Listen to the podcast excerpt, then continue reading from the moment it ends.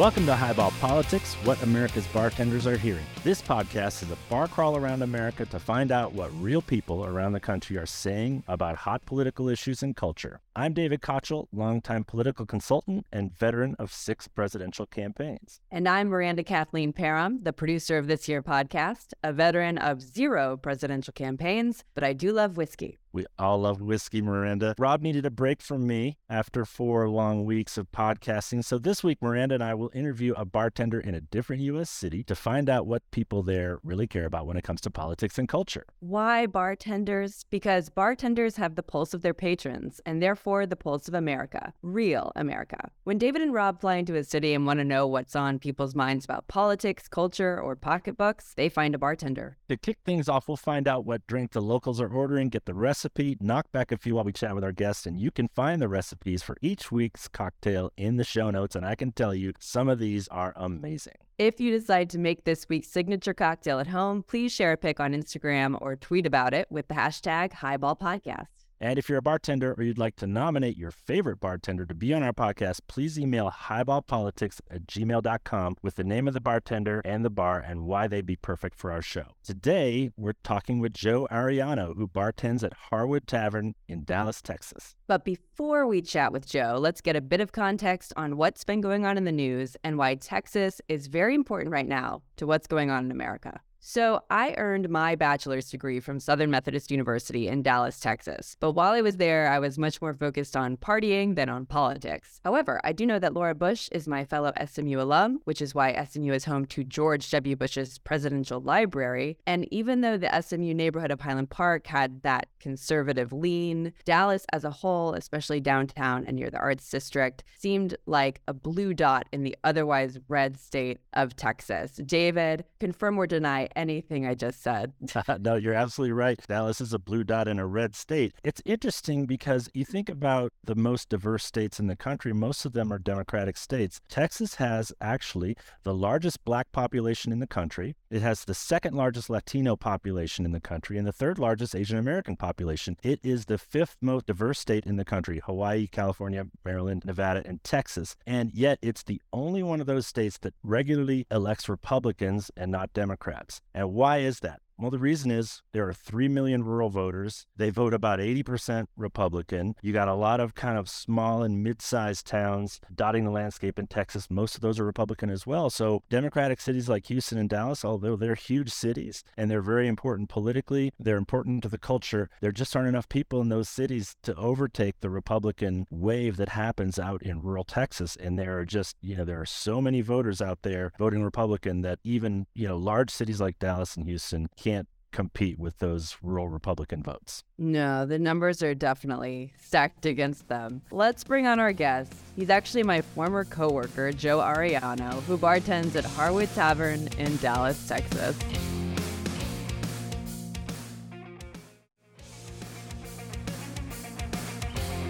Well, today's guest actually helped me get my TABC certification before I could even legally drink. This was back when I was a hostess and he was the bartender at Sambuca in Uptown Dallas, which I don't think is there anymore. Hello, Joe. Welcome to the podcast. Hi. Thanks for having me. Glad to be here. Thank you for being here. Joe, thanks for joining us. You're in Dallas. You're at the Harwood Tavern. First of all, we like to get a scene setting here. Tell us about Harwood Tavern, where it's located in Dallas, and kind of how you got started at this bar. Harwood Tavern is located right in the heart of downtown, right behind the Statler Hotel. I actually came on about 5 years ago. I started this concept for a sports bar. We had another concept in between, and I felt the direction for downtown was a neighborhood sports bar that needed to connect downtown, because downtown has a disconnect with its bars. Before I took it over, there's a lot of neighborhood bars, but not a sports bar that made you feel like you were at home. So the owner of Green Door Public House, Ken Rothman, owns another concept right down the street, which I opened up 8 years ago. And he needed somebody to spearhead a project for him to help out this bar. I dove right in. It gave me an opportunity to put my own spin on things that I've always wanted to do, to incorporate the idea of a bar away from home that feels like home. I love the idea of the neighborhood sports bar, especially there in the middle of downtown. So tell us about the atmosphere. What's the decor? What's the price point, the hours? So the decor was actually great. idea by Dunnigan Games, my operations manager. Dallas Morning News is right around the corner. They're inside the Statler Hotel on the bottom floor. And we deal with the advertisement and media company called Medium Giant. And they donated, like you see one of the original ones behind me, but they reprinted all the great sporting events that have happened in the city of Dallas, from the Byron Nelson, the Dallas Cowboys championships, the Mavericks during the Winston retirement. So we have the decor all the way around the restaurant. We have a lot of sports memorabilia, mainly all NFL flags for the most part. And the only flag we always say does not fly in Dallas, the Philadelphia Eagles flag. So that flag will never fly in this bar. What, not the New York Giants? You'd fly a New York Giants? Oh, yeah, they're there. I mean, they give money to somebody for $92 million guaranteed, Daniel Jones. Take that. So, but the one that we always say, Eagles don't fly here, but everything else is actually allowed. So we're good with that. But as far as the price point, I mean, we are a small business company, so we do try to compete in the food department. And with all the prices getting higher, we have to compete. So prices have gotten higher around the city as well as the United States. So we try to compete on that. But we do have a great happy hour, which makes it balance out, you know, our draft beer being on special, domestics as well, our house liquor and our house wine. So it's comfortable. The one gift that connects all of us is Dallas is a no-income state tax. So we have so many different states that come through here. I mean, we host the Carolina Panthers. I mean, that's just the Carolina fans that live in Dallas. So once you have a bar that you can call home, and we have Chicago upstairs, New York, everybody wants to come down and connect. So that's my whole thing between the price point and the food and drinks. It's not high dollar, blue collar. So that's what makes this neighborhood sports bar work, because they're not looking to be gouged or impressed. They just want to be consistent. And that's what we do with our service, our food, and our clientele base for the most part. It's just consistent. It's always right. Yeah, a lot of big city downtowns have, you know, expense account restaurants and, you know, it's a lot of business travelers, that sort of thing. So you're really going for downtown residents who, you know, live in condos, apartments, and that sort of thing. I love the idea of that. We always do a cocktail to start off this podcast. Now we're taping in the morning on a Wednesday today, so I can't really, I can't drink one with you, but tell us what your craft cocktail is today. We'll get it out in the show notes so that people can make it, enjoy it. Tell us what you've got going. This is the cucumber cocktail, or as we call it bartenders, the cucumber lemon drop, but it's made with lime. Same concept. It's pearl cucumber vodka, triple sec, fresh lime juice. We always fresh squeeze here, and simple syrup.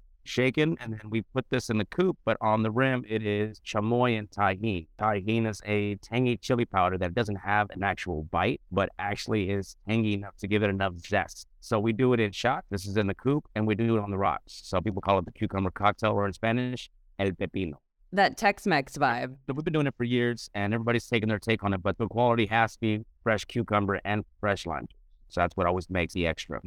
It looks fantastic. I'm going to make one of those tonight. I've got some tahini on hand, so for sure we're going to be trying that out tonight. Joe, will you tell us a little bit about who is coming into your bar? What lines of work are they in? It's every kind of work. I went to University of North Texas in Denton. We have a UNT Law School 3 blocks from the bar, so the past couple of years have been graduating UNT Law students. So we are the hangout for the UNT Law students. A couple of friends of mine who live in the building actually graduated a couple of years ago. They frequent here a lot. Since over the years, Texas is an easier state to live in. I mean, we've had Chicago, who lives upstairs, has his own branded company, a couple of Brooklyn people. My concierge who lives in the building, he's from the Bronx. He's at the Indigo right around the corner. It's a melting pot of people from everywhere in the United States. I mean, anybody and everybody. Since we're a service industry bar, we cater to a very heavy amount of bartenders, servers, bouncers throughout the city. Big family following, of course, for me. I have family in Garland and Grand Prairie, so at any time I could have a family reunion. Since I have so many friends throughout the Metroplex, I mean, college kids from my high school kids. Oh, and we have so many pub crawls. We have one that we've been booking for years called Haunted Ghost Tours. Apparently our bar is haunted. What? So,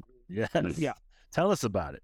So between Green Door and Harwood, this thing was built in 1932. It used to be the Lone Star Gas Loss, where you paid your gas bill back in the day. But it's solid walls. This is solid. I mean, we have to actually put like studs in just to actually hang some of the stuff up. We have cameras everywhere. My first year I was here, before we had enough employees, I had to shut down the alarm system, and we have to lock the door from the inside of the apartment complex. So the alarm tells you when all the doors are locked. Well, I go back to the alarm system, back door not locked. So I check it again. It was unlocked. Oh. I lock it again. Alarm system said the same thing. freaked me out. And then right around 3 o'clock in the morning, the ice machine drops ice and it scared the crap out of me. Yep. Wow. We also have a shelf back here. We actually have the camera footage where a bottle jumps off the second shelf and lands on the ground in the middle of my ship. Okay, that's when I would walk out of the bar, never come back. The way our bar is set up, there's levels and shelves, and as science goes, if the bottle jumps off, it should hit another bottle in front, and we have an ice cooler in front. It should have hit that.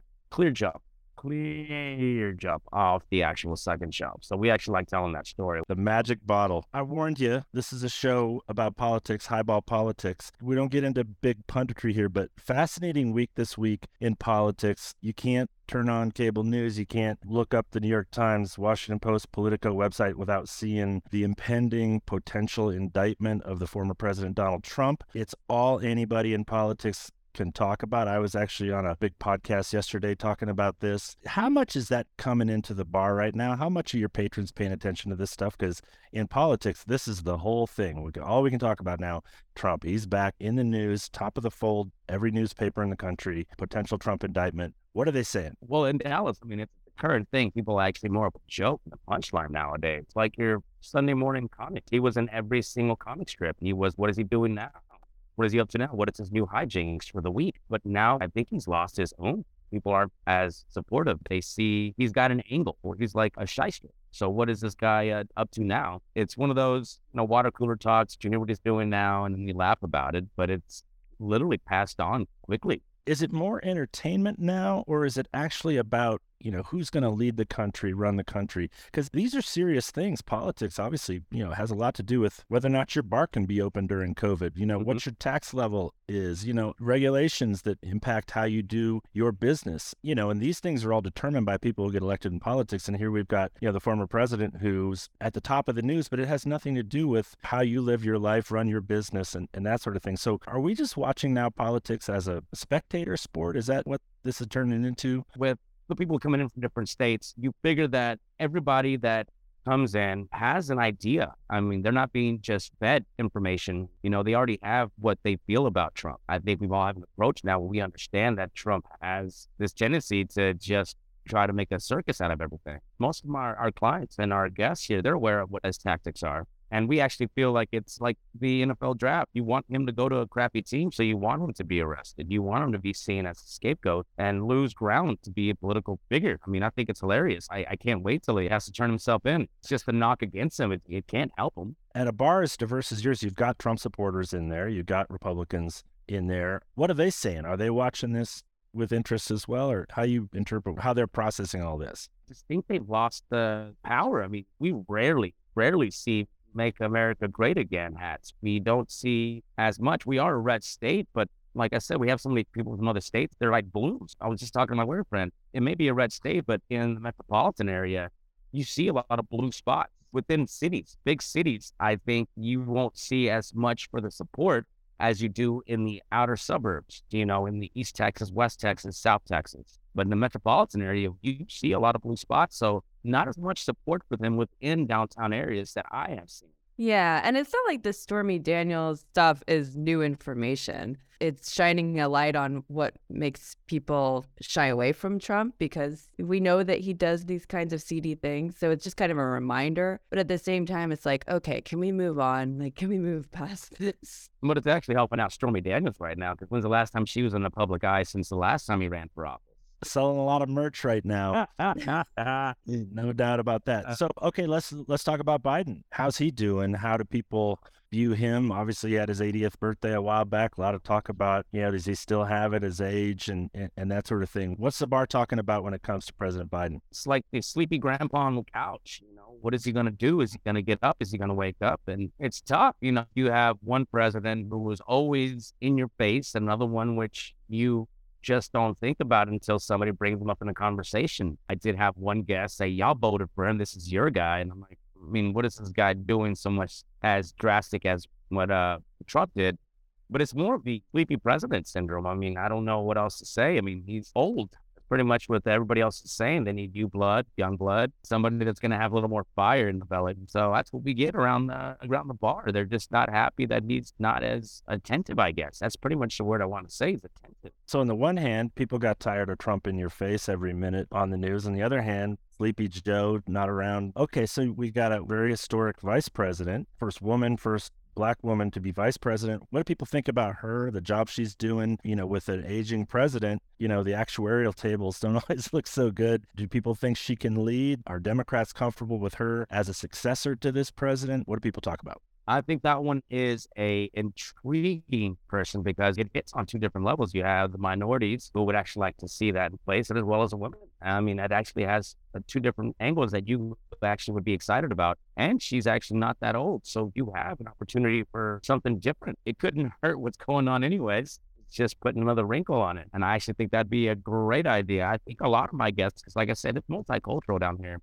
It's not just one demographic. So when you get that in the bar, you don't have a lot of naysayers. I mean, this generation of millennials and all these different activists, I think it would be a great opportunity for her and as a whole. Interesting. We had a conversation last week where there were concerns that she had been a prosecutor. You know, a lot of progressives don't like the fact that she was a prosecutor, you know, and you're in a big city. Crime is, I'm sure, an issue in city politics.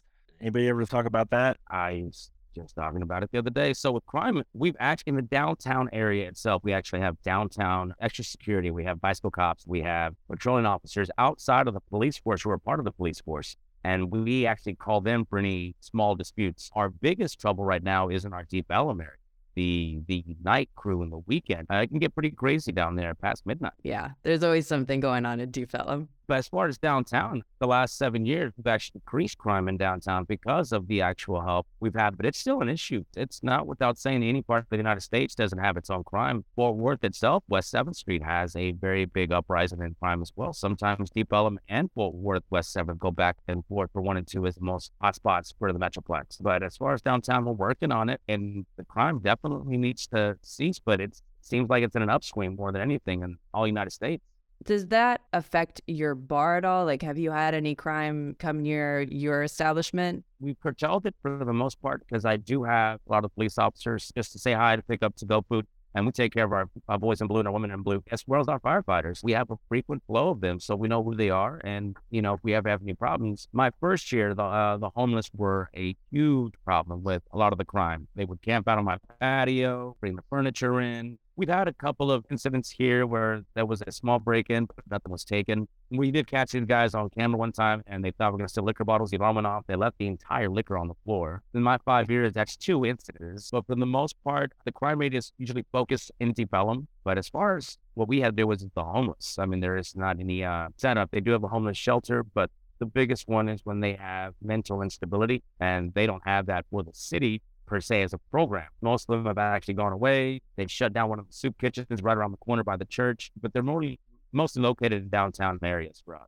And for reference, Deep Ellum is just east of downtown? Yeah, 6 minutes east of downtown. Elm, Main, and Commerce all run parallel to Deep Ellum, and that's where Deep Ellum actually subsides. So, yeah. You mentioned earlier that you've been trying to keep your prices steady, even though inflation's been pretty aggressive. Mm-hmm. Have your patrons noticed that prices are increasing? Do they complain about the economy, inflation, that kind of stuff? Yes, my staff knows. They make sure that there's a price increase in food. We do watch the market and make sure, because when wings were at one point at a good price to sell, and buffalo wings have skyrocketed. So yeah, I actually had a lady complain last night about our soup being expensive. And I said, we all small business trying to compete with Hooters, you know, the bigger sports bars, you know, your Frankie's, your Happiest Hour. So for the food prices, but we try to make it up by having a solid happy hour. And they do notice, but the quality of the food has always been done well. So they come back. They know that they're getting a solid product and we're honest about it. So as long as you're honest and know they understand and they like knowing that small businesses can thrive in a big market like this one and succeed. And they want to succeed because they want to be able to call this bar home. So if you got people complaining about prices going up, who do they blame for that? Is it just somebody out there that they don't know where they laying the blame? Oh, every time the government, they'll say, you know, it's like the old 70s. They call it the man, the government, Biden, anybody who's in office, that's who they're blaming. And that's when you get the finger pointers. And that comes up rarely, but you will hear it once in a while. Somebody saying, well, that's the government you voted for. You know, that's why it's expensive. Who do you think would win a presidential election in your bar if they could elect anyone into office? Wow. That's like trying to figure out who the best NBA player in the world was. I mean, there's Beto, there's Governor Abbott. Name has been passed around. You mentioned a singer. Kinky Friedman. Yeah. Kinky Friedman. Yeah. The modern day Will Rogers. Yeah, he was quite the fixture in Texas. Didn't he run for governor some years back? Yeah. I was going to UNC in Denton, and he had a big push in Denton. That was his home base, and that's where he started coming out with. I mean, he had his own tequila also. So he was pushing, his signs were everywhere. Oh, Kinky, get Kinky. It was a clever ploy. But I remember him very well. I mean, you had people like that. What is it? Bonnie Ventura. Was it Minnesota? Jesse the Body. Yeah, Jesse the Body. So you've had people actually win with their angles and their celebrity, but yeah, Kinky Friedman definitely was the one that cracked me up a long time ago. Hell, even Matthew McConaughey. Yeah, I think he wanted to run for governor at one point in Texas, didn't he? A lot of people talked about him. Yeah. I would have loved Matthew McConaughey as the governor. He's like the Texas equivalent of The Rock in California. Oh, for sure. And use some Days Confused line while we're at it. All right. Yeah. All right, so who's the most popular politician in Dallas right now? Is it the mayor? Is it the governor? Who'd you say people are most impressed with right now? I mean, as a whole, I would say Governor Abbott. People are more impressed. We were shut down for a while during COVID, and I think Governor Abbott tried to fight for that, trying to fight for restaurants to be open. Who was the district attorney? Clay Jenkins. He was the one that was trying to shut down Dallas more. But Governor Abbott was trying to give us avenues to actually stay open, having to-go food, having to-go cocktails, having to just keep things going. I mean, even Guy Fieri himself started a movement for restaurants to try to keep them open and done a fundraiser throughout the same time during COVID. And like I said, I also love the comment that in a Dallas Cowboy game, whenever Maher missed 3 field goals, Governor Abbott made the great line. He's like, I can kick better than that guy. It's just lines like that that actually I think connect him to more the real people, the blue-collar people that he's working for. Well, he certainly cruised to re-election without any trouble. So in your bar, Joe, it's a sports bar. I heard it was voted best karaoke in Dallas. Voted best karaoke. Dallas Morning. Yeah. So people are there to have a good time, obviously. Do they bring in political issues or conversation, or how do you as a bartender handle that? We try to take the divide out. It's an inclusive bar. I think my meaning of life and bartending is to connect. And once you find that people that just come in for karaoke, that's the connect to begin with. They all want to sing and have a good time. So we put on a show.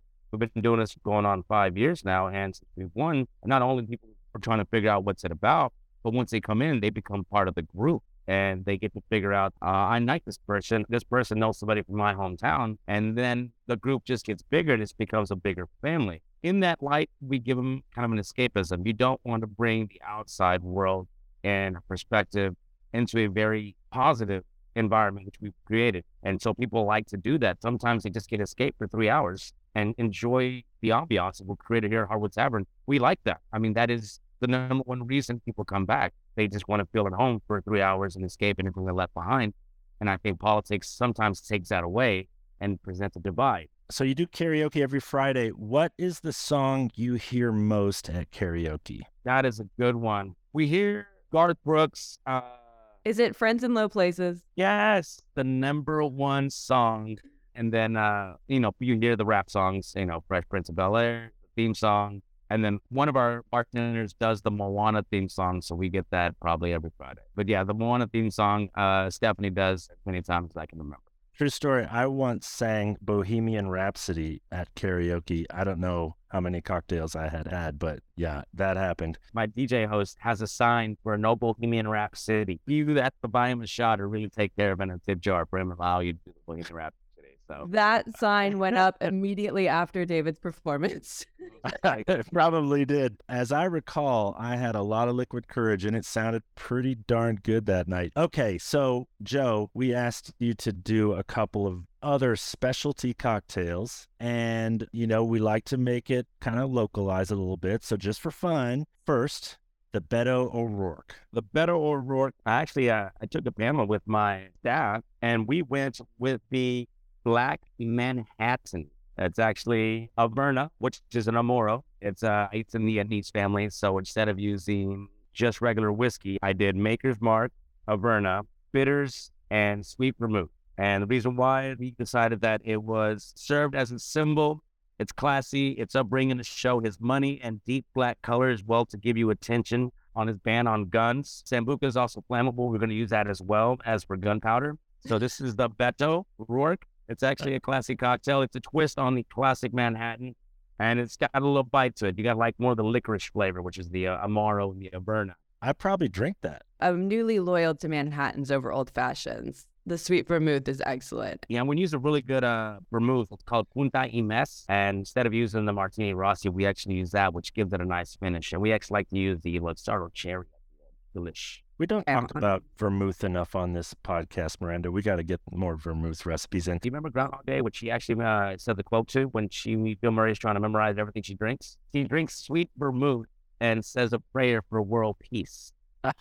Groundhog Day. I love that movie. That's so Bill Murray. Yeah. All right, here's the other one. We got the Beto. Actually sounds pretty good. Now, Ted Cruz. This is Malibu Mango Humex on the rocks with lime White Claw. Oh. Yeah, you know about the White Claw. Yeah, no, I'm not a fan of the White Claw. Please explain. Well, they threw a White Claw at him one time at his head in a rally. And the Malibu and Mango is the Mexican tourist. And you shoot this drink really quickly with two straws, as opposed to him getting out of the United States to go to Mexico on vacation very quickly during COVID. Savage. Actually, it doesn't sound terrible. I don't know, Miranda. I could get in a mood for that on a Sunday afternoon when it's real hot and you've been mowing the yard. Yeah. As long as that, like, fakey, chemically White Claw taste is buried by the rum, I think we're safe. Yeah, you should. If you wanted to bury more, just get some Sailor Jerry instead of Malibu and knock your stuff back. Get you to Mexico. I haven't had Sailor Jerry in years. That's awesome. Okay, well, listen, Joe, it's been a pleasure. Much success to you at Harwood Tavern. Thanks for joining us. Miranda, we got anything else to take us out? Oh, just thank you so much, Joe. If it weren't for you, I wouldn't have been allowed to stand behind the hostess stand because Lord knows I didn't know what I was doing. So thank you for helping me through that. And thank you for joining us on this podcast. This was fun. So yeah, if you guys need anything, just let me know and stop by Harwood Tavern every time you're in downtown Dallas. Hey, listen, next time I'm in Dallas, it's been a little bit though. I'll have to come down and watch the 49ers play with my college quarterback, Brock Purdy, you know. You can come meet my friend Jeremy. He's the only Niners fan in the bar. As long as you don't sing Bohemian Rhapsody. I won't. I promise. Total ban. You guys have a great day. You too. We'll talk soon. So Miranda, thanks for joining me at the co-host table here. That's an interesting bar. Of course, you know, I think every episode we're going to find an interesting place. Every place in this country has, you know, neighborhood bars like that. Sounds like a very diverse crowd. Sounds like he's pulling people from all over the country into that place. And, you know, even though Texas is a very red state, you know, Republican statewide elected officials, you know, they vote for Republican candidate for president every 4 years. You know, that's driven, I think, a lot by the rural population, the smaller towns. And so we look at these big cities in a place like Texas, and they're a lot more blue. And you could tell that by the kind of patrons he's got coming in, but also just sort of a non-traditional take on politics from Joe and his guests. Yeah, when asked who would win a presidential election, Joe pointed to Kinky Friedman and Matthew McConaughey, these non-politicians. It seems like people just want someone who is young and exciting. They don't necessarily care about experience. They just want to see some fresh blood in the White House.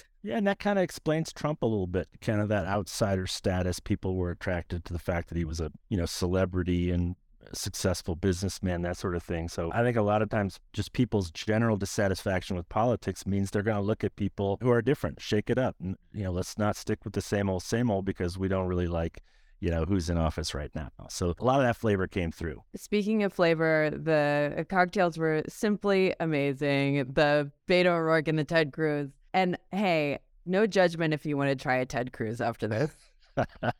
I might do it, and I might actually drink it while listening to my other favorite podcast, Hacks on Tap, where I was the special guest this week. So if you haven't listened to Hacks on Tap this week, please look that up on your favorite podcasting service, and you'll hear me talk about all things politics, and particularly about my home state of Iowa. That's awesome. Can't wait to listen. All right. Well, that's it for this episode. Thank you for giving Highball Politics a shot, pun intended. Please join Rob and David next week as they pull up a bar stool in another politically and culturally important state, interview a bartender there, and find out what the locals are drinking and saying. Until then, cheers, David.